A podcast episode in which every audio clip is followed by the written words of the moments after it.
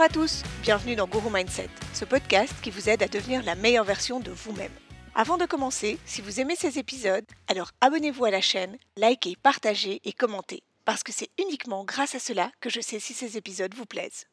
Et si vous souhaitez des informations sur les sessions privées ou en groupe, vous trouverez tout ce qu'il vous faut sur le site www.guru-mindset.com. Je suis là pour vous aider à atteindre les objectifs que vous vous fixez. Aujourd'hui est un épisode spécial car c'est le dixième épisode. Pour fêter ça, j'ai décidé que tous les dix épisodes, je ferai une capsule un peu différente qui s'inspire d'une citation de personnalité inspirante. Après tout, beaucoup des grands de ce monde ont déjà fait des erreurs ou connu des échecs dont ils ont tiré des conclusions intéressantes. Alors autant nous en inspirer aussi un peu. Dans un de mes épisodes précédents, je vous parlais de Nelson Mandela. C'est une personne dont je m'inspire beaucoup car il a tiré de sa vie mouvementée énormément de sagesse et beaucoup de ses citations invitent à la réflexion. Cet épisode est donc consacré à sa citation Je ne perds jamais, je gagne ou j'apprends. Ou, comme j'aime l'appeler, l'importance de l'échec. Allez, c'est parti. Depuis que nous sommes tout petits, nous vivons dans une société qui ne valorise pas du tout l'échec. Nous ne devons pas nous tromper, nous devons avoir les meilleurs résultats, nous devons faire les bons choix, nous devons réussir, nous devons montrer une image de succès, que ce soit de notre vie sociale ou professionnelle. On a beau lire des briques sur comment être soi-même, on vit avec cette pression de la réussite permanente.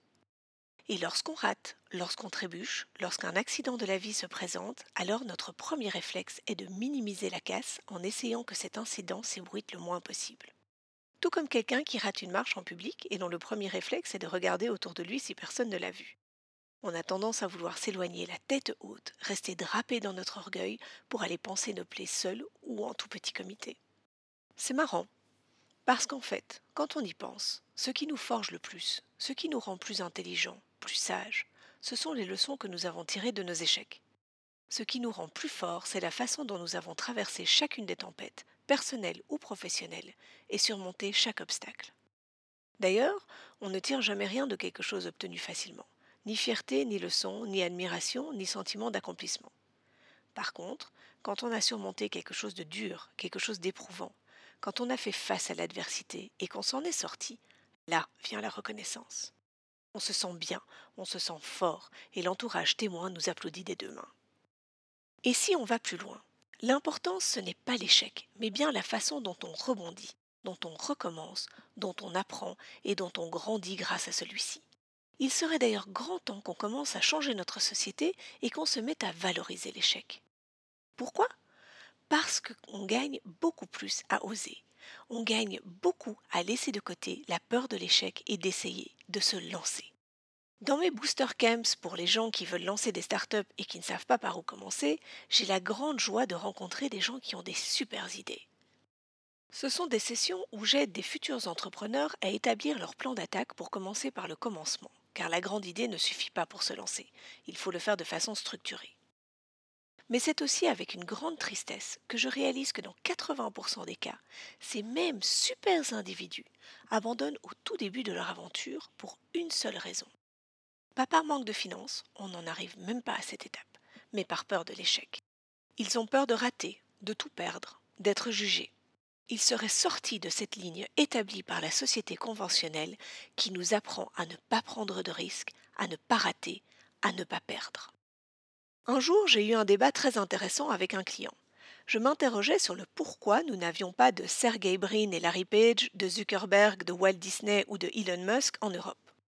Qu'est-ce qui faisait que nous n'avions pas de businessmen révolutionnaires et farfelus qui émanaient du vieux continent? Ou pire, si nous en avions, ils nous quittent pour servir leurs idées extraordinaires aux États-Unis. Mon client m'a alors répondu avec une observation à laquelle je n'avais jamais pensé, et, qu'on y adhère ou pas, mérite d'y réfléchir un instant.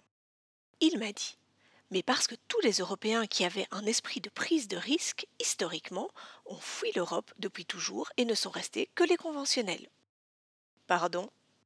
Bon, il est important de préciser qu'aucune bouteille de vin n'a été consommée lors de ce déjeuner. Hein eh bien oui, m'a-t-il expliqué, à chaque guerre, chaque massacre, chaque moment terrible de l'histoire moderne de l'Europe, il y avait deux camps, ceux qui restaient et encaissaient, et ceux qui avaient décidé qu'ils ne seraient pas des victimes, qui prenaient femmes et enfants, acceptaient de tout perdre pour aller découvrir un monde inconnu et tout recommencer pour continuer leurs rêves.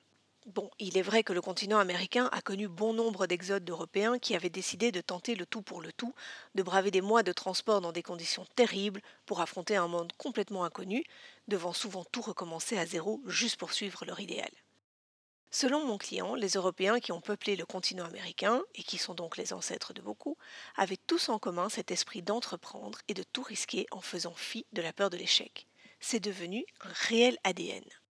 Et même si la théorie de mon client connaît beaucoup de zones d'ombre et de sujets de débat, il y a effectivement une chose que nous ne pouvons pas nier, c'est que la culture de l'échec outre-mer est tout de même bien différente de la nôtre.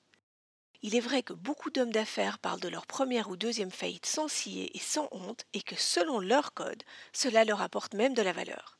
Des personnages qui ont osé, qui ont raté, qui ont appris de leurs échecs et qui ont reconstruit.